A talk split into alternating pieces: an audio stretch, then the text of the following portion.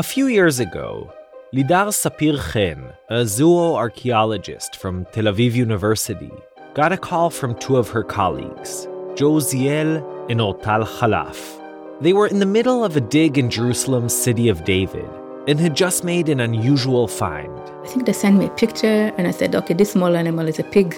So excavate it carefully and we want to see exactly how it was positioned when it died and what happened to it and uh, don't just take out the, the bones. Following her instructions, they carefully unearthed a complete skeleton of a young piglet who 2,700 years ago was in the wrong place at the wrong time. The ceiling fell on it and it was caught between the vessels uh, on the floor. Do you happen to have that pig here? Yeah, I have it here. In a, Can I see? Yeah, sure.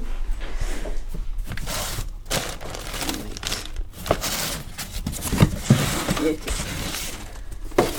Um, where's the skull? Here. Yeah, that's the skull. So this is the pig. Yeah, that's the well. It, it's divided here to boxes. Each box has different part of the body. But this is the box with the skull. You can see it's very, very. It's very small. This summer, when the discovery was published, the piglet became something of a media sensation. A piglet that was found The discovery of the skeleton of a piglet in a First Temple period home in Jerusalem. So, what's the big deal, you ask? Why all the headlines? Well, this 8th century BC pig was proof of what Lidar has been saying all along that pork was consumed in Iron Age Jerusalem.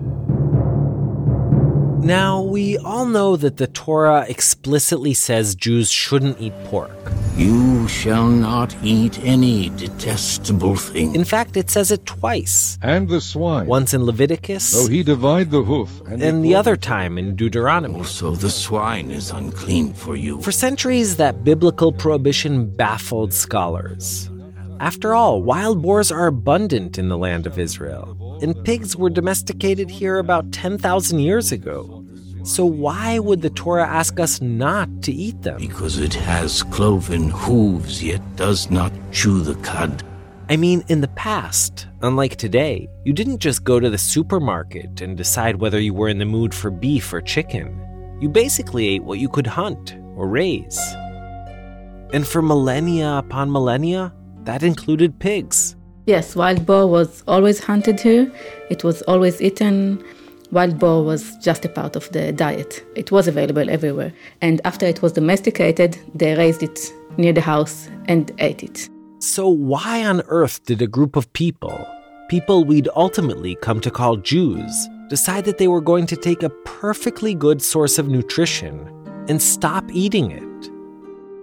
Researchers from many different disciplines anthropology, sociology, history, folklore and mythology, even medicine have weighed in and offered up all kinds of theories as to why pigs became taboo. But despite all those theories, it remained a mystery. And then, in the 90s, it seemed as if archaeology solved the puzzle. The data basically showed that sites that uh, we identified as uh, early Israelites did not uh, eat any pork. There were no pig bones in the archaeological assemblages in them. And sites that we identified as uh, Philistines did have a larger amount of uh, pigs. So the idea was that uh, early Israelites did not eat pig, Philistines ate pig. Uh, so probably uh, the decision not to eat pigs anymore was based on a self uh, identity decision, saying we are not like them. They eat pigs, but we do not. It's a it's an ethnical marker. The Philistines were outsiders who started arriving in the 12th century BC, probably from the Aegean Islands or the Turkish coast. And when they came, they brought over their culinary traditions, in which pork was, apparently, a main ingredient. So, for the early Israelites to abstain from pork, It was the local people way of saying this is what define us uh, apart from from the new population. and that made a lot of sense. I mean, it's not for nothing that we say that you are what you eat. We see it in many cultures, even defining yourself as a vegetarian or vegan. It's not only defining what you eat, but it's also defining uh, your ideology, your perception of the, the world, your symbolic world, who you are, how do you differ from other people. I mean, it's a whole set of values that comes with it. So it appeared as if the question had been resolved. The reason many Jews today, in the 21st century, don't order a side of bacon is because more than 3,000 years ago, our ancestors wanted to differentiate themselves from the Philistine newcomers. That was the origin of the pig prohibition. Case closed. Except it wasn't really. Well, looking back, there were there were some faults in the in the data. in 2013, Lidar, then a young postdoctoral fellow, decided to review all the data once again and assign clearer dates to the various different bone assemblages. And what did you start to discover? Uh, I started to discover that the patterns of pork consumption or avoidance are very complex. The more data you have, you see that past people behavior is a complex behavior. They don't work according to what you expect them to to work. In other words, it wasn't the clear picture of Philistines munching away on pork chops and disgusted early Israelites deciding to eschew the animal altogether. Rather, Lidar found, there were periods when no one ate much pork, or when everyone ate some pork, or periods in which pork was eaten mainly in rural areas, or mainly in urban centers, or in the northern kingdom but not in Judea, and so on and so forth. So it wasn't an identity issue if you eat or not. There was some reason for people not to eat it. It was uh, economic opportunities. Pigs, according to Lidar, might have become less appealing at various different periods for all kinds of reasons. They can't be herded, they don't plow fields, they don't produce milk or wool. They can go on the field and eat all of the, I don't know, potatoes and everything that you had there. But still, it seems that even if pigs weren't a main staple, it wasn't completely avoided.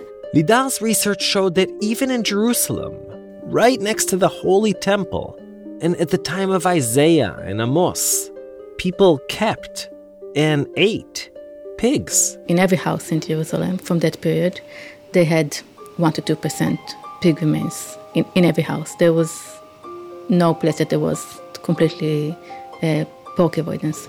But when you find a complete pig in the house. It stares at you that there was pig there and they, they raised it. It's a more vivid, I think, evidence for what for what was happening there.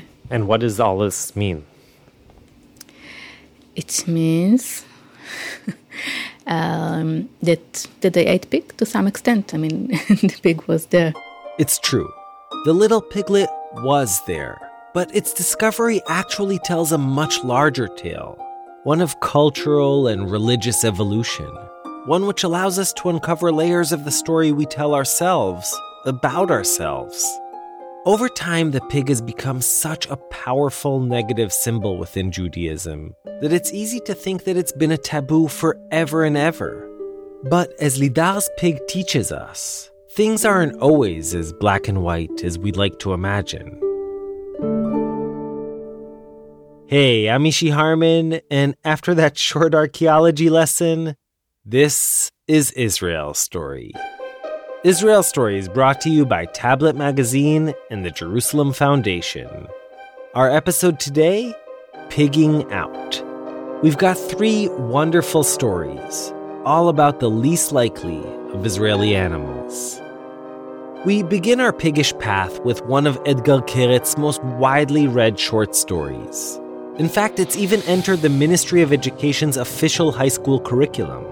So basically, every single Israeli teenager has not only read it, but also been quizzed about it.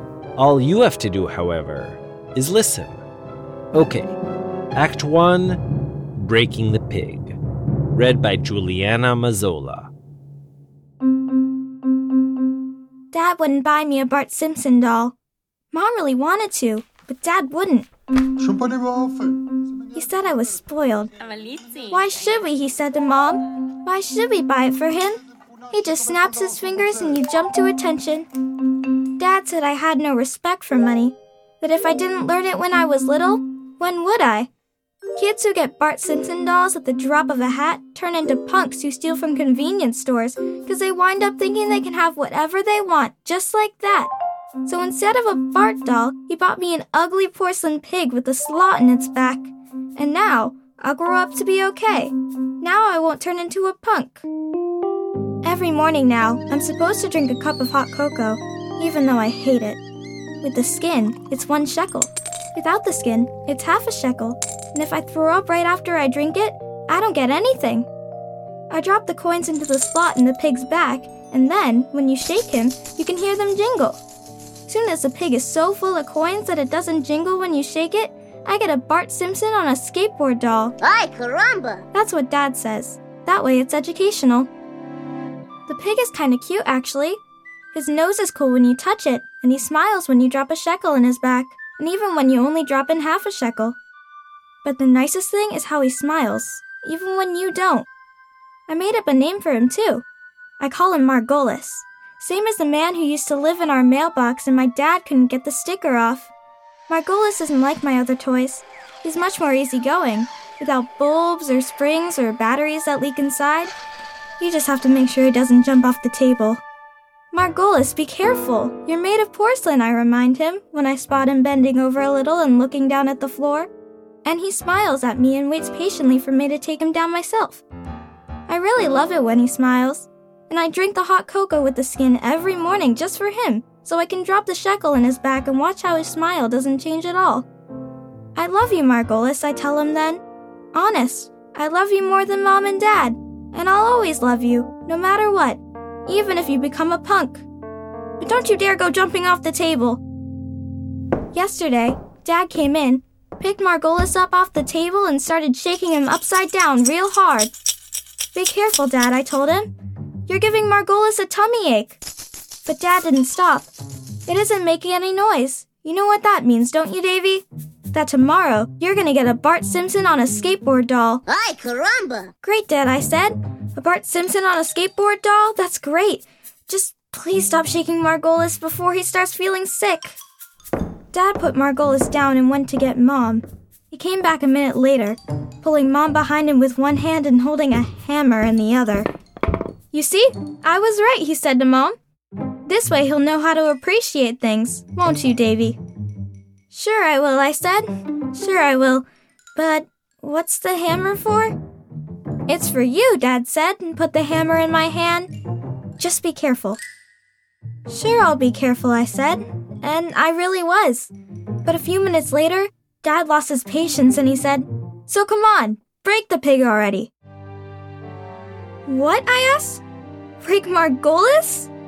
Yes, yes, Margolis, Dad said. Come on, break it. You earned your Bart Simpson. You worked hard enough for it. Margolis gave me the sad smile of a porcelain pig who knows his end is near. The hell with Bart Simpson! Me hit a friend on the head with a hammer? I don't want Simpson, I said and handed the hammer back to Dad. Margolis is good enough for me. You don't get it, Dad said. It's really alright. It's educational. Come on, let me break it for you.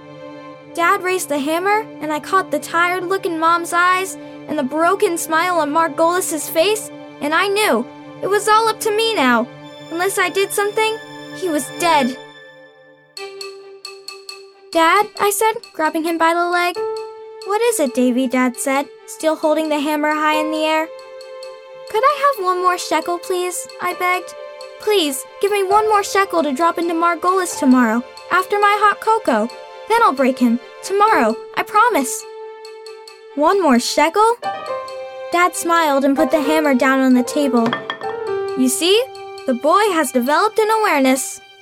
Yes, an awareness, I said. Tomorrow. There were tears in my throat. Soon as they left the room, I gave Margolis an extra tight hug and let the tears pour out.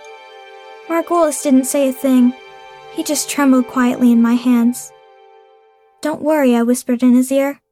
I'll save you. That night, I waited for Dad to finish watching TV in the living room and go to bed. Then I got up very, very quietly and sneaked out through the balcony with Margolis. We walked together in the dark for a very long time till we reached a field of thorn bushes. Pigs love fields, I told Margolis as I put him down on the floor of the field. Especially fields with thorn bushes. You'll like it here. I waited for his answer, but Margolis didn't say a thing. And when I touched him on the nose to say goodbye, he just gave me a sad look. He knew he'd never see me again. Etgar Keret. Or Matias composed and performed the original music in that story, which was sound designed by Yochai Maital and Zev Levi. Now, BLTs and pork chops are not the first thing that comes to mind when you think about Israel. In fact, that's exactly what our producer Yoshi Fields heard when he went out and asked people on the street about it. Do you know if pigs are grown in Israel? Do you know anything about the industry? It's not kosher. It's not kosher. I'm curious if you Oink, guys. oink? Yeah, oink oink. We don't have to eat it. We don't have to eat it. There's no pig in Israel. We taught not to touch tradition. Even secular don't eat. It's a Jewish state. And Yosh, even those who did know about the local pork industry seem to have a pretty odd belief about how pigs are raised here. Right. Again and again, I heard that. They raise them on, on docks, like a platform. We don't let them grow on the earth, but like a bit uh, on something, so they're not touching Eretz Israel. כאילו. It's not on the ground, it's illegal in Israel. It's on a platform, uh, the, that's what, what I know. Three or four stairs above the ground because it's not allowed to raise pigs on the sacred land of state of Israel. And is that true? Uh, yeah, no. It's a total urban legend. So pigs aren't raised on platforms? No, no, no, they, they are.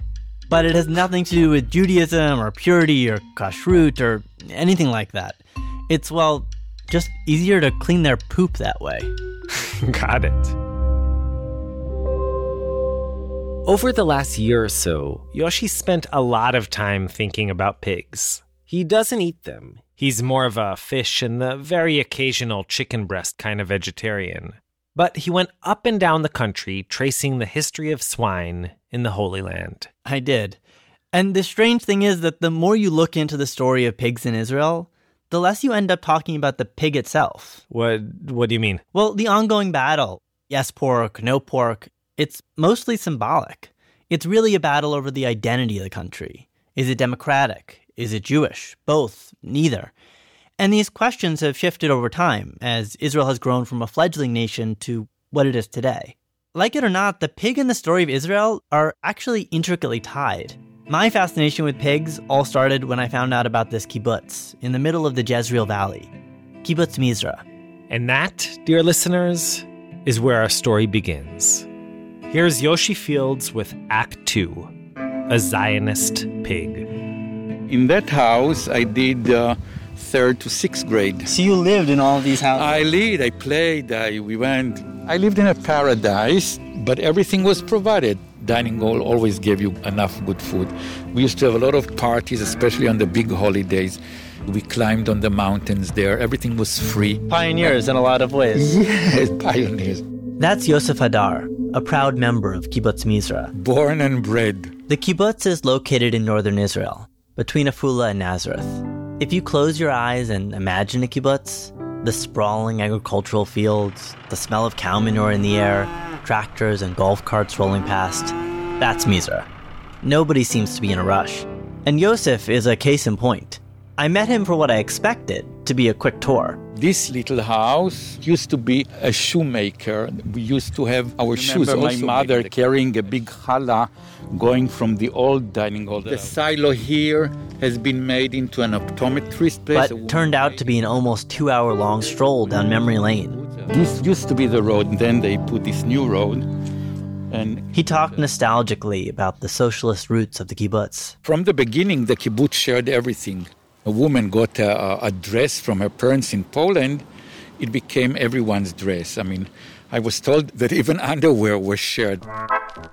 Mizra was established in 1923 by Polish and Russian immigrants. And despite limited resources and, well, undergarments, they transformed what was mostly swampland into a livable settlement and profitable enterprise. People came here and said, I'm going to be a new kind of Jew. And I'm going to do things that uh, Jews never did. I'm going to work in the fields. That's Chen Shelach, whom I met in front of the dining hall. He's a second generation Mizran, clean shaven, with short brown hair and thin metal rimmed glasses. When I see pictures of my grandparents from Warsaw, the few pictures that were left, very religious and not very modern, they seem to me like another kind of person.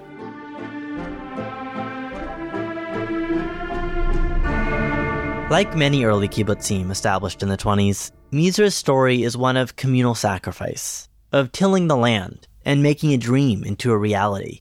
It's basically the typical kibbutz tale, except, that is, for one thing.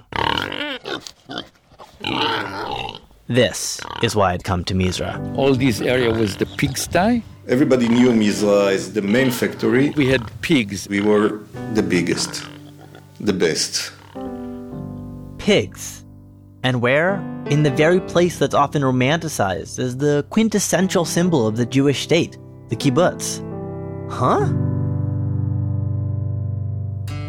Now, I should say off the bat that even though there are a handful of religious kibbutzim, 16 of them to be exact, the socialist kibbutz movement was, by and large, a bastion of ardent secularism. But still, pork? I had to find out more. Uh, hi, I'm Orit Rozin. I'm a professor at. Uh, Cut. I went to Tel Aviv University to speak with Orit. She's an expert on the early years of the state, and specifically the issue of food during that period. I'd been told that if I really wanted to understand how pigs got to Mizra, she was the one to speak to.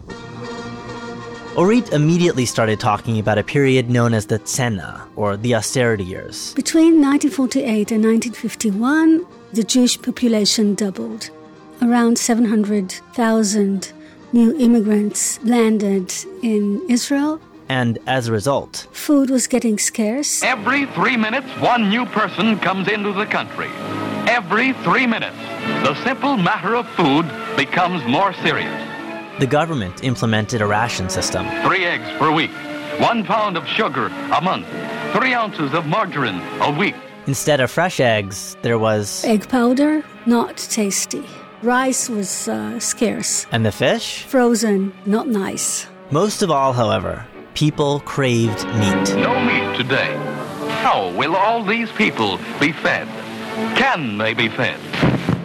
So pigs were an answer to this? Okay, so it's a good solution, first of all, because it's easy to grow and they grow very, very quickly. See, unlike a cow, which typically has a single calf in nine months, sows are pregnant for less than four months and give birth to around 10 piglets at a time. Pigs could, therefore, potentially feed a lot of people and fast. And that's what compelled one man on one kibbutz to spring into action. The kibbutz, of course, was Mizra, and the man was a five foot tall farmer by the name of Yaakov Rabin.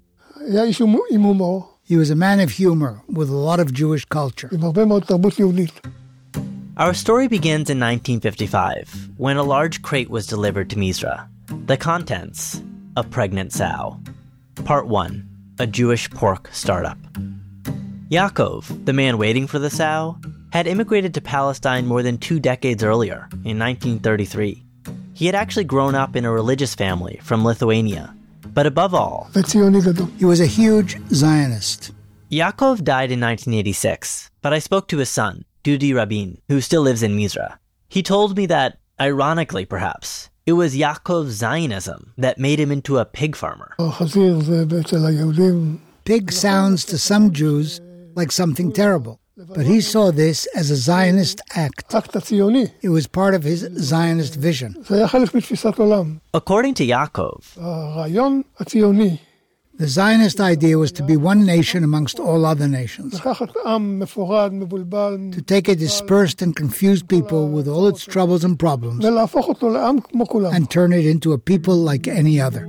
Like many other early pioneers, Yaakov believed in creating a new Jew, a stronger, more modern Jew who stepped out of the cheder or yeshiva and stepped onto the field, who left past persecutions and pogroms and the Holocaust behind and shed many old world traditions. And if pigs could help that goal, if pigs could help the country, then pigs it was. He thought to himself, I have to distinguish or separate between faith or religion and the needs of the hour. And that's how Yaakov Rabin of Kibbutz Mizra became a self appointed savior. He wanted to make sure that the country can feed the people that live in it, to give them food. Like any good old school kibbutznik, Yaakov was determined. After that first sow arrived, he bought some more pigs and converted an old cowshed into a proper pigsty. Two years later, he turned the old kibbutz dairy into a tiny meat factory. Very small in the beginning. Like the size of a home kitchen small. In fact, they didn't even have ovens. So for the first few years, they had to do all the cooking in the dining hall kitchen. But ultimately, their hard work and patience prevailed. And on Tu B'Shvat, 1957, Kibbutz Mizra had its very first pig roast. The first whole pig, all its parts.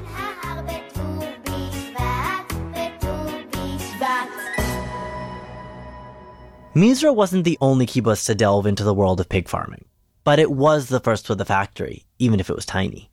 And it quickly became the country's biggest producer of pork. And we started to produce salami, sausages. Eight year old Dudi was one of the factory's first workers, and still remembers long hours on the makeshift assembly line, his legs dangling off the counter as he tied cocktail sausages into threes. We worked from the early morning till late night. We invested our souls there. For me, it was like a home, more than my actual house. I was physically there more than I was home. Soon, Mizra's pigs became a core part of an ideology. For me, it stands for freedom. Chen Shelach, the kibbutz resident I met outside the dining hall once again. The pigs, he told me, came to represent a new identity, a sense of being pioneers. Dudi agrees. Hatikva, right? To be a free people in our own land. But their principles and efforts notwithstanding, Mizra members didn't know if their illicit activity would pay off, if anyone in Israel would, excuse the pun, bite.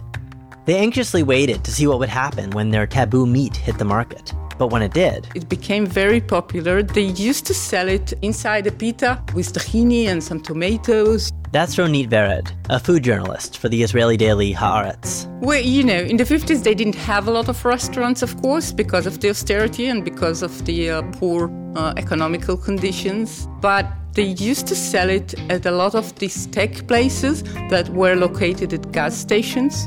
Um, Stekia was like one of the most well known establishments of food.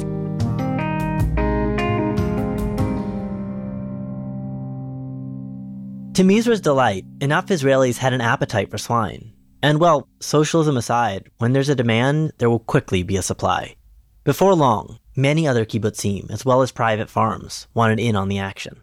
From around 150 kibbutzim, half of them were growing pigs. That's Giora Goodman. He teaches at Kinneret College and loves to talk about pigs. In fact, that's his area of expertise, the history of pigs in Israel in the mid 20th century.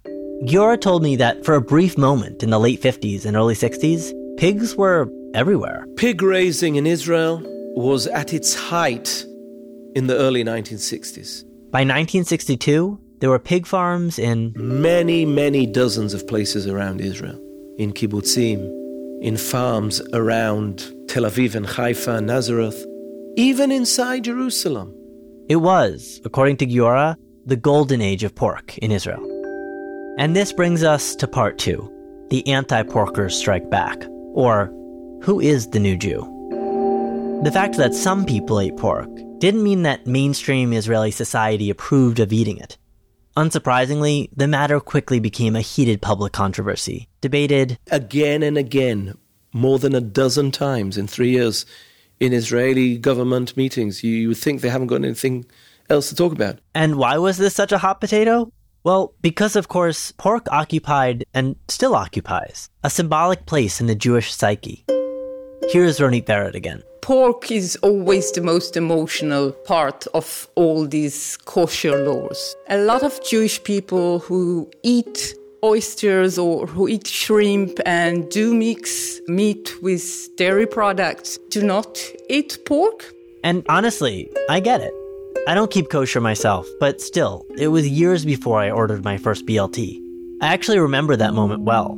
I picked up the sandwich, took a hesitant bite, felt weird, and quickly removed the bacon. I couldn't really articulate why I had done that. It came from some guttural aversion to pork, originating from some place deep inside of me, a place I didn't even know existed. And I guess many Israelis back in the 50s and early 60s felt the same. Most stayed away from the forbidden animal and its flesh. Even those who did eat it did so in very specific circumstances, rarely at home, and almost exclusively at those gas station steakhouses. And even there, people used code when ordering, asking for basar levan, or white meat. This charade played out on the national stage as well. While the pig industry was growing, most wanted to hide any and all traces of its very existence. It's like a secret history. At the time, Israel was proudly broadcasting all its achievements. Tobacco, curing in the friendly sun, in new tires ready to roll. If you look at the newspaper articles or the films, documentary films, newsreels, you'll see how the camera describes every agricultural product. The food industry is the biggest. And here the cattle, and here's how we grow peaches and all that. 50,000 cases of the finest Jaffa oranges. Candy is one of the products exported to the United States. Everything except one animal pigs. And if you ask Giora, this exclusion, this active hiding of pioneering pig farmers like Yaakov Rabin, was completely intentional. These people could move mountains. These are the people that, if it wouldn't have been pigs, everybody would have been proud. But basically, no one in the leadership, not the secular, not the traditional, and definitely not the religious, was proud. The religious establishment was obviously against the presence of pork in Israel and wanted it banned altogether. For them, a Jewish state meant a state that followed central tenets of halacha, religious Jewish law. On the right, Menachem Begin, who would later become Israel's prime minister, told the Knesset that the issue of pork was an existential national threat. He recounted with horror how, as a 10 year old boy in Belarus, he fought with non Jewish children who tried to force him to eat pork at school, and concluded that, quote, pigs should never be raised in the state of Israel. He even called Jewish pig farmers, people like the socialists of Mizra, greedy and money hungry. On the left, too, there was strong pushback. Both Beryl Berel Katzenelson, the intellectual father of the secular labor movement, and Natan Alterman, the famous socialist poet and journalist, published essays about the importance of keeping pork out of Israel. They, however, objected on nationalistic rather than religious grounds. They thought that having a Jewish state wasn't about imposing religious law, but rather about preserving and strengthening Jewish identity. One particularly central voice was that of Menachem Cohen, a former member of Knesset from the Labor Party. The coming July 26, I will be young uh, again, I will be 89. Okay, now the questions. What do you want to hear from me? Menachem himself actually is religious. In fact, he's a rabbi. But his anti pork stance didn't come from his personal commitment to halacha. Instead, it was rooted in his conception of Israel as a nation state. The Jewish state has to have some symbols, some frame what makes the Jewish state. Menachem's political activism days are now long behind him. But since he was an important player in the parliamentary battles over pork, I went to visit him in his office in Jerusalem. The walls are covered with framed black and white photos. You see this man? Ben Gurion? Yeah. In one, he's chatting with Ben Gurion. In another, he's sitting next to Yitzhak Rabin. I think I have it here. He shuffles through some papers on his desk and pulls out a speech on pigs he gave in the Knesset. Yes, here it is. But I have it in עברית. That's okay. אוקיי. אדוני היושב ראש, חברי הכנסת, there is no greater symbol of the desecration of the people of Israel than the pig. It is an affront to our independence, to all that has kept us together as a nation. Okay, it's enough. He switches back to English. The pig was the symbol against the Jewish people. It's not exactly like the swastika, but, but it has the same meanings. It's not exactly like the swastika, he says, but it has the same meaning against the Jewish people. And just as it's impossible to imagine Israel allowing swastika flags or t shirts to be manufactured and sold in the country, many thought it should be illegal to raise pigs, too. After all, it isn't just that pigs aren't kosher, it's the fact that throughout Jewish history, they have been an anti Jewish symbol. Think, for example, of the Hanukkah story and the Maccabee revolt against King Antiochus, who forced the Jews to eat pork and worship idols in the Holy Temple. Or about the Middle Ages in Europe when anti Semitic imagery often portrayed Jews as pigs. Or even about Tsar Nikolai's army, in which Jewish conscripts were made to eat pork in order to demonstrate their allegiance to Mother Russia. And believe me, the list goes on and on. So that's essentially where things stood. The religious were mortified by the idea because of, well, religious reasons, and many others simply saw it as an affront to the notion of a Jewish peoplehood. At its heart, the debate was, really, about identity. Now that Israel existed, was it time to create a society based on the Judaism of yesteryear, or rather forge a new Jewish future? And if the answer was somewhere in between, how and where do you draw the line? All this came to a boil with the Pig Law of 1962. According to this new law, which was supported by both religious and secular legislators. You could just liquidate the pigs. That's how the law says it. Pork historian Giora Goodman, once again. Till this day, there are only two reasons why you can go in somebody's house and search without a warrant.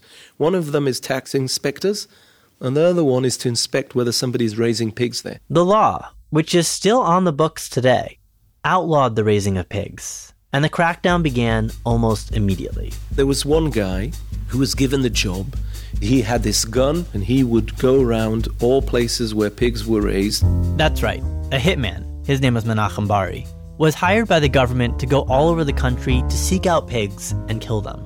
Bari was meticulous and kept detailed records. For instance, on August 8, 1963, he wrote in his logs, I inspected the Rumah farms and to my surprise found three pigs there. I destroyed the pigs at the Rishon LeZion dump using a shotgun.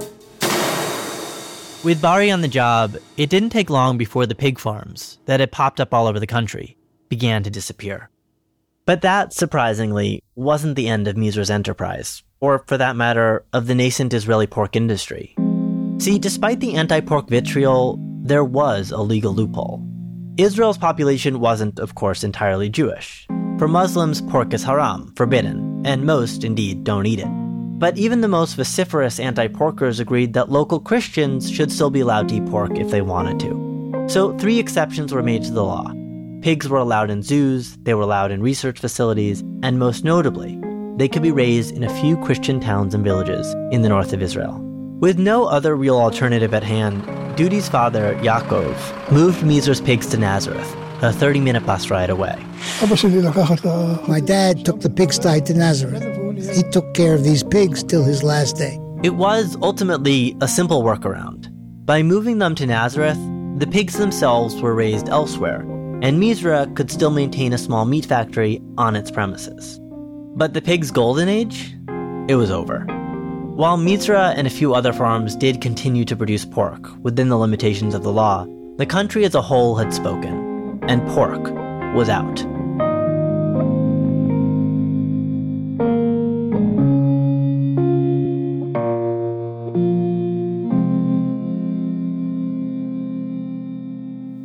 Most Israelis, to this day, have never seen a live pig. Only in films. Only in uh, Winnie the Pooh has a friend, Piglet. So you know how pigs look.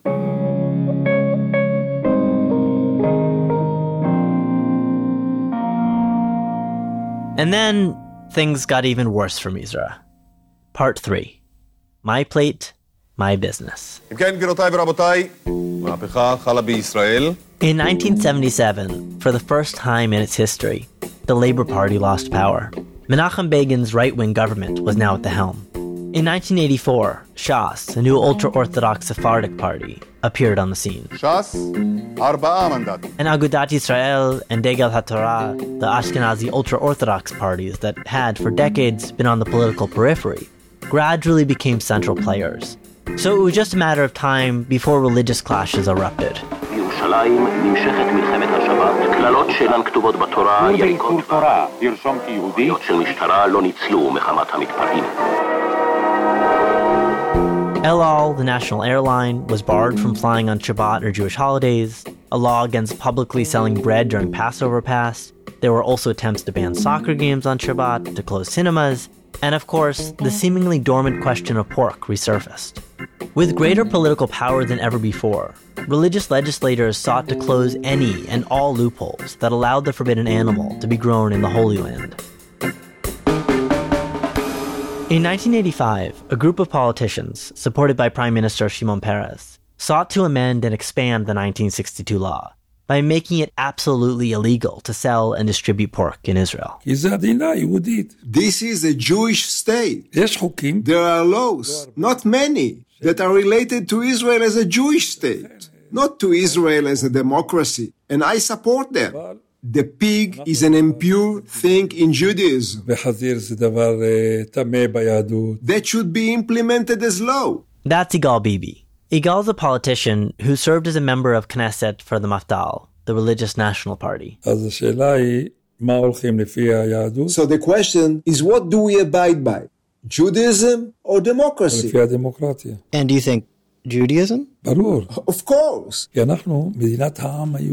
Because we are the state of the Jewish people. To be fair, he wasn't advocating for a theocracy. He believes in a democratic state.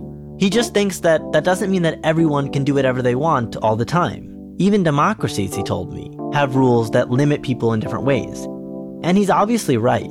Even if you're a nudist, for instance, you can't just walk down the street without any clothes on. So, as far as he and many other politicians were concerned, a pork prohibition was simply another one of those limitations.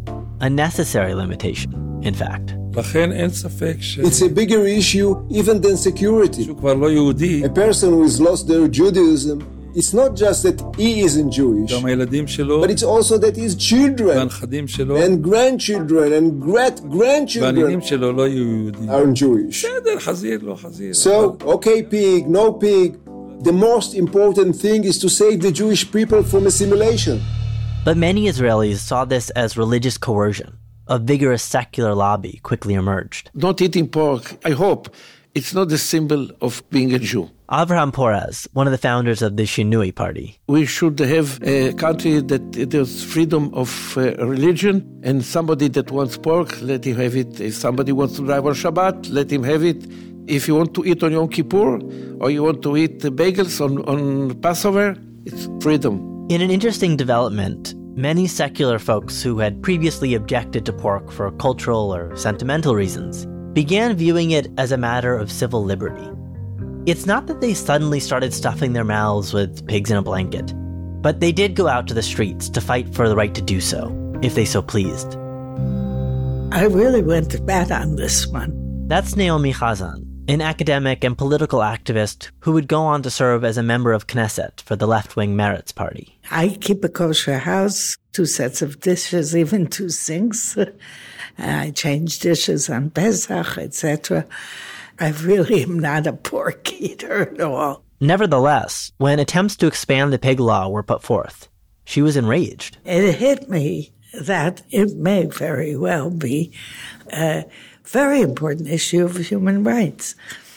Because essentially, such a law says we can determine what you will eat and what you will not eat, what can be on your plate and what cannot. And this kind of incursion into the most simple daily act of eating because of the beliefs of others is such a violation of freedom of religion and freedom from religion. People like Naomi packed the streets. They carried signs with slogans like, I'm afraid of a Haredi state, and Today the pig, tomorrow you. Some even brought pigs on a leash, claiming it was their democratic right to have them. Folks from Kibbutz Mizra, like Chen, were obviously on the front lines. All the kibbutz was involved in it, taking the buses and going to Jerusalem to the Knesset. It's very clear who is the good guys, we are, and who are the bad guys, the religious. And as all of this was reaching yet another boiling point, history. stepped in. In Moscow, the hammer and sickle is lowered for the last time. When the expected million Soviets are finally here, Russian will be Israel's second language. Our final chapter Capitalism Saves the Day. Sort of. In 1989, the USSR opened its borders, and shortly thereafter, more than a million Jewish immigrants started pouring into Israel in what became known as the Great Russian Aliyah. Many of them, like Anna, whom I met outside a non kosher deli in Jerusalem, were pork eaters. In Ukraine, I ate everything. Pork too. When I came to Israel, I ate all types of food, including pork. Decades of crackdowns on Jewish observance under communism had made finding kosher meat in the USSR a difficult task. Over time, pork had slowly crept into the menu and had, for many Soviet Jews, become an integrated food. Their arrival in Israel was a watershed moment. Seemingly overnight, the makeup of the country changed, and with it, social and dietary norms. In 1996, Israel Ba'aliyah, a Russian immigrant party led by Natan Sharansky, gained seven seats in the parliament and joined the coalition. So while Knesset members like Yigal Bibi would continue to fight against pork, the demographic shift basically put an end to the possibility of outlawing it for good. Once again, just like in the late 50s, the heightened demand meant one thing and one thing only greater opportunities to supply. Small pork producers like Kobi Treibich came onto the scene. In the market, suddenly all you heard was Russian and tons of people. I said, hold on, there's an opportunity here. In 1989, Kobi took over his dad's butcher shop in Tel Aviv. It was called Tiv Taam. Soon, it started to grow, and grow, and grow.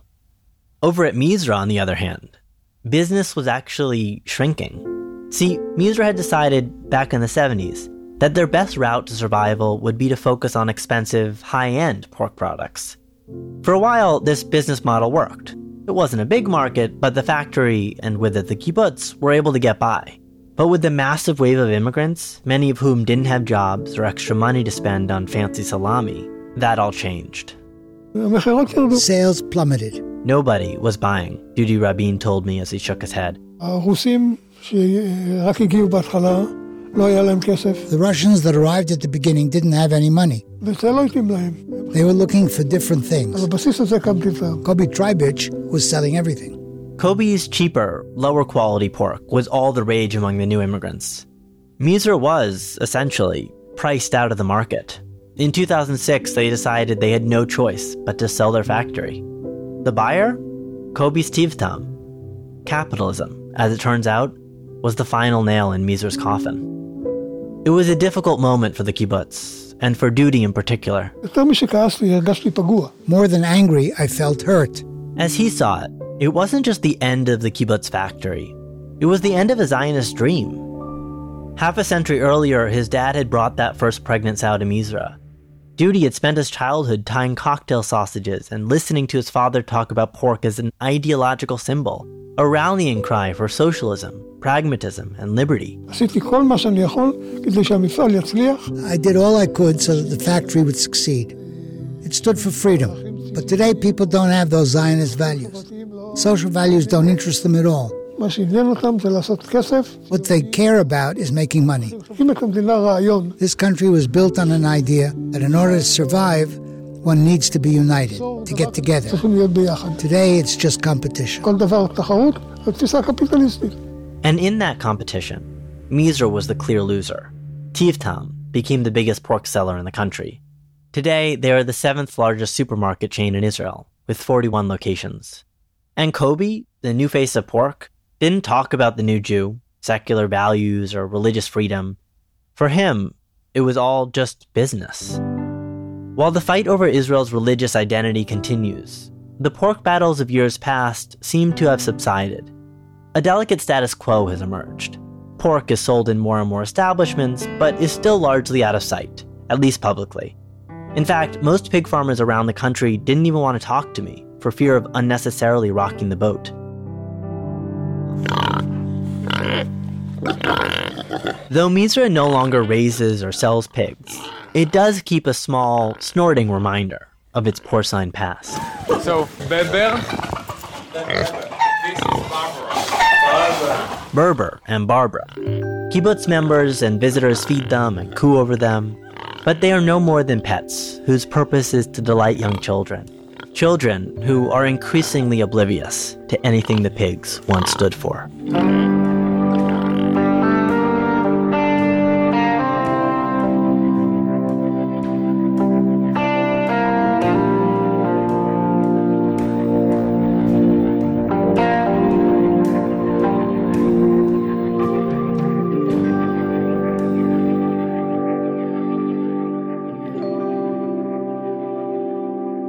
Yoshi Fields. Thanks to Chen Shelach for allowing us to use excerpts from his 2016 documentary film, Praise the Lard. We'll be right back. And now, back to our episode. Before the break, we heard how, over the decades, pigs meant different things to different Israelis. A promise of a new and pragmatic Zionism, a threat to our national identity, an emblem of religious liberty, a prime example of menacing assimilation, a secular badge of honor, and for the folks of Kibbutz Mizrah, the epitome of the struggle between a socialist Israel and a capitalist one. But not that far from Mizrah, in Haifa, pigs, or rather wild boars, stand for something else altogether. Here's Marie Rude with Act 3, where the wild things are. In 2001, I turned eight. It was also the year my mother finally allowed me to ride my bicycle to my after school dance class by myself. I was, she told me with a warm smile, a big girl now. The dance studio was a seven minute bike ride from our home in the north of Berlin. Seven minutes. But a big chunk of that ride was through the Tegeler Forst, a thick, dark forest. And everyone knew that the Tegeler Forst was home to a monster. On a cold November afternoon, as the sun was setting and the forest was becoming even darker than usual, I entered the woods. First, I heard a crackle, then a deep grunt. I looked over my shoulder and froze. The monster was right behind me, darting toward me at full speed. I felt the wind whipping against my face as I pedaled as hard and as fast as I possibly could. My lungs were burning, my palms sweating. I was able to gain some lead, but I didn't think I could keep it up much longer. I was sure the monster was about to overtake me. I glanced back one more time, and that's when I saw him the beast. He had dark bristles, long tusks, and fierce eyes. I thought it was the end. But then, all of a sudden, I noticed that he was slowing down, even seemed to be panting. I caught my breath. The monster turned out to be an asthmatic wild boar. I got away that November afternoon. But ever since, wild boars visit me in my nightmares. I'm not joking. Even now, 20 years later, I occasionally wake up drenched in sweat. I look around and remind myself that I'm not in Berlin anymore. I live in Israel.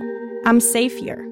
Or at least, so I thought Wild boars are taking over Haifa. בחיפה מסתובבים בימים אלו כאלפיים חזירי בר. She says the boar attacked her legs with its horns. It's uh, becoming more and more terrifying. Since the start of the pandemic, Haifa has been under attack. There have been countless reports of wild boars roaming freely around town. For many Israelis, this was funny or curious or even cute. But for me, it was horrifying. My biggest fear had come true. The monster was back in my life. This time, however, I decided I wasn't going to just speed off. This time, I was going to face my fears head on. You can call it DIY exposure therapy, call it foolishness, call it whatever you want, but I was determined. I was going to confront my demon and look the beast straight in the eye. I packed a bag, threw in some extra batteries for my recording gear, and set out into the city where the vicious creature rules. But bravery has its limits. I was most definitely not going to embark on this terrifying adventure alone. Step 1 Meet the expert. Uh, hi, I'm Achiad Davidson and I'm an ecologist. Achiad shows up in a large hat, worn out sneakers, and a polo shirt. He looks less like a fearless adventurer and more like a dad on a safari. But somehow, I feel safe. If anyone knows about wild boars, it's him. I just uh, finished my PhD about wild boars in Haifa and the Carmel City, which I uh, researched in the past six years. We start our search in Haifa's Carmelia neighborhood. Carmelia neighborhood is the neighborhood with the most sightings and reports of wild boars in Haifa. I feel a rush of adrenaline go through my body. In Haifa, there's on average 50 40 encounters of humans and wild boars per day. 40 or 50 encounters per day. This is actually going to happen. I'm going to meet the beast. My voice starts to shake. I can feel cold sweat on my lower back. I try to calm down. After all, I'm here with an expert. He'll know what to do. And for just for the case we encounter wild boars today and they would attack us, what would we need to do? I don't know. Oh boy climb on a tree, or just stand on your legs and like shout, you know, like ah, or run. Or run. Where's my bike when I need it? It's a wild animal. If it decides to attack you, you're in real trouble. There's a lot of people in Haifa that don't come out of their house at night because they're afraid of wild boars. If you ask me, totally makes sense. I gulp, and Achiad notices. He quickly promises that wild boar attacks are extremely rare. But still, as we walk around, I move into step two of my exposure therapy Know thine enemy. I ask Achiad a million questions about boars, but they're all really getting at the same thing. How on earth did we get to the point that these menacing 300 pound beasts rule the roost? For starters, he tells me, this is their natural habitat. Like, you know, they, they were first here, we built the cities where they lived. Haifa was built on the slope of the Carmel Mountain. There are dozens of ravines, or wadis, running through the city. And those wadis are, and have been for millennia, wild boar territory. So, in order to keep the boars out of the residential areas, many of the wadis are now fenced off. But that doesn't seem to work. The boars are simply too clever. They just bypass the fences, no problem. The city has become their playground. They enter people's vegetable gardens, take baths in inflatable kiddie pools, and sleep on discarded mattresses and sofas left on the sidewalk. And wherever they go, they leave behind a trail of chaos.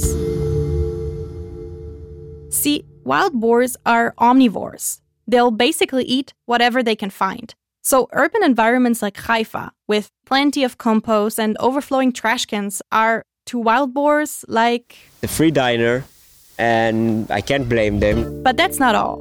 Wild boars, Achiad continues as we get into the car to explore another site, reproduce at an incredible pace. And what's more, their main predator, the leopard, has practically gone extinct in Israel. No leopards, no other big predators, a lot of food and water. If that's the case, I ask Achiad, why don't we become the boar's natural predator? Their number one enemy. Why don't we just hunt them down and drive them back into the woods?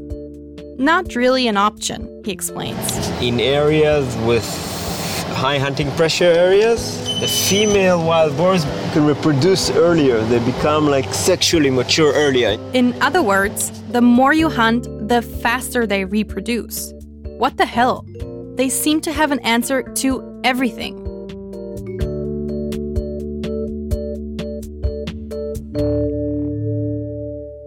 Let's go and see. we get out of the car and walk over to what's called in Hebrew a tzvardea, a massive green dumpster. It has a heavy chain which is tied to a metal pole. a safety precaution against boars going inside and flipping it over. Elsewhere in the city, bins are placed in little shelters with grates or gates. But once again, the boars have the upper hand. They learn how to open the gate and take out the bin. You gotta be kidding. Yeah, it's the 21st century, but we can't find a solution for wild boars. It's crazy. Everywhere we look, there are signs of the monsters. And yet, despite Achiad's expertise, we still haven't spotted the beast itself.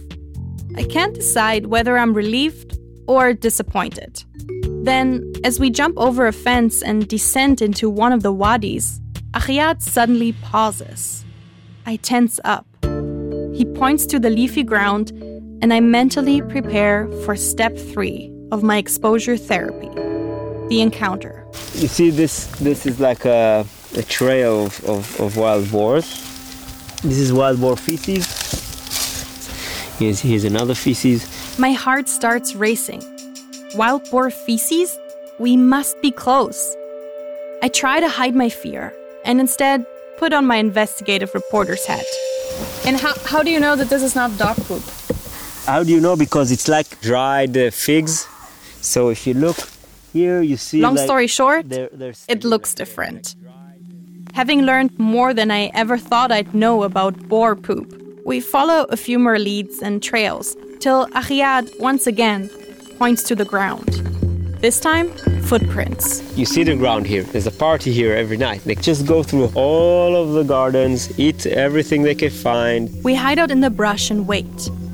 It's hot, and there are seemingly endless mosquitoes. I think I'm getting eaten by mosquitoes. Yeah, me too. But we're committed.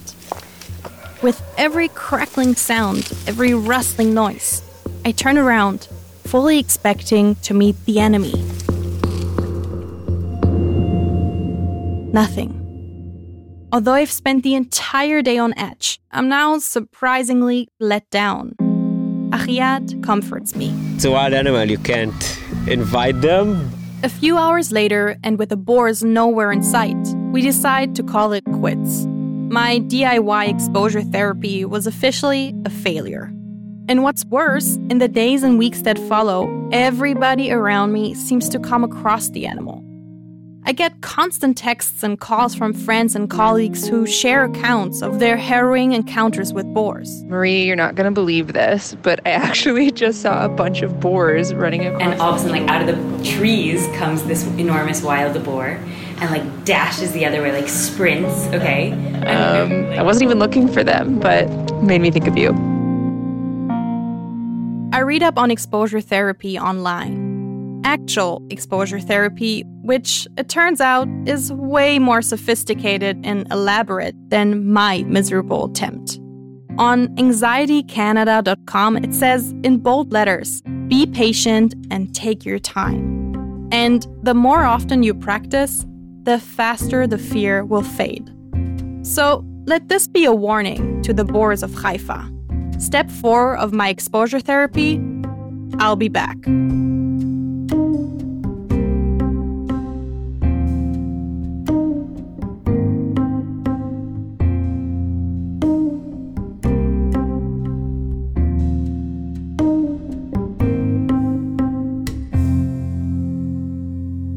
Marie Rude.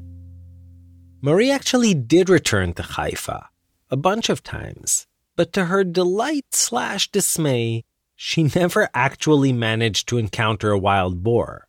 So on one of those trips, she visited the only place in town where she knew there would be a porcine presence, Maayan Habira, the city's most famous pork restaurant. The only problem? Marie's a vegetarian, so she asked our production intern Laura Kapalyushnik, a pork eating Brazilian, to join her. Here's Marie again. Maayan Habira feels like a mix between an Eastern European tavern, a British pub, and the Middle Eastern stikya. The walls are covered with agricultural tools and musical instruments. There is even a vintage bike hanging from the ceiling. But the most noticeable thing about this joint the people. It seems as if they're a permanent fixture of the place. And uh, how often do you come here? Yeah, a lot. Yes. Uh, פחות או יותר כל יום. So you come here uh, for, for lunch? Yes, for lunch. Yeah. And for dinner? Also, also, breakfast? also, everything, everything. we eat meat every every time. I love people, so this is the place to meet people. You know, every day I am here in the place. Every day, every day for uh, four, five, six hours. I secretly wonder whether they come here so often because it's the only place in Haifa where humans are still ahead in the battle against the pig. Meir, the owner, interrupts my thoughts and greets us as if we're family. I am the owner of Maayan Habira. My name is Meir Ruven, and I born in Haifa and I live in Kiryat Ata. He tells us all about the history of the place, how his immigrant parents opened it in the early years of the state, I was seven years old. After the school, I came to here to help. and how, over time, it became a favorite dive for local harbor workers. Today, he says with satisfaction, it's basically an institution. What's on the menu? Varenike, Skrepler, Kishke, Regel Krusha. All of the all, all of the food is Jewish food. But usually Jewish food doesn't have pork in it, does it? But uh, in Romania and in Poland, uh, it was uh, was pork. My, my mother was from Romania and my father was from Poland. And do you have anything for vegetarians? What, what is this Mediterranean? Well, at least Laura would be well fed. This is a pork. It's smoked spare ribs. Ah, okay. Enjoy. Can you describe how it tastes like? It's a little bit spicy, but also very soft. It's delicious. This is a lot of meat. Probably I won't eat dinner. no, I'm just kidding. We stay for a while, chat with Meir and the other diners, joke around, and have some beers. Oh, cheers. It's all very nice and safe. But not for a single minute do I forget that the wild beast is still lurking just outside.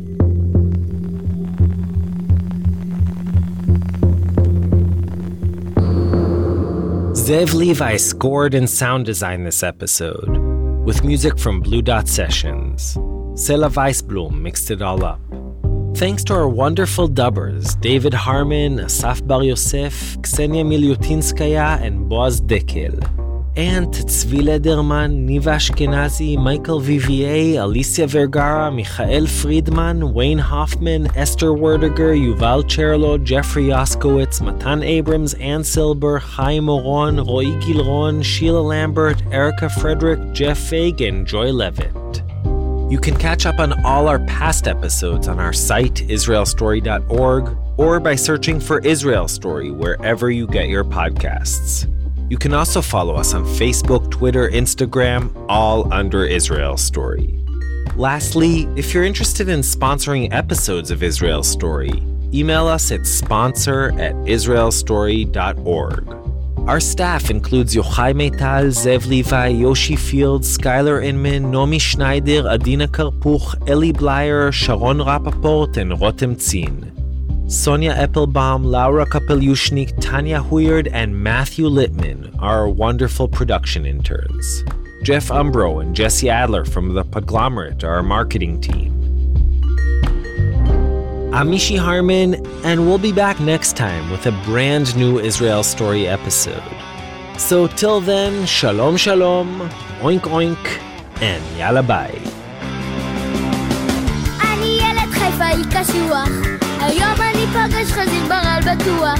זה לא חזיר ורוד מסרט מצויר זה חזיר ברפור בגודל של פור חזיר בר יש לו חברים בלי מולו בא ללימודים זה לא כזה מוזר לפגוש חזיר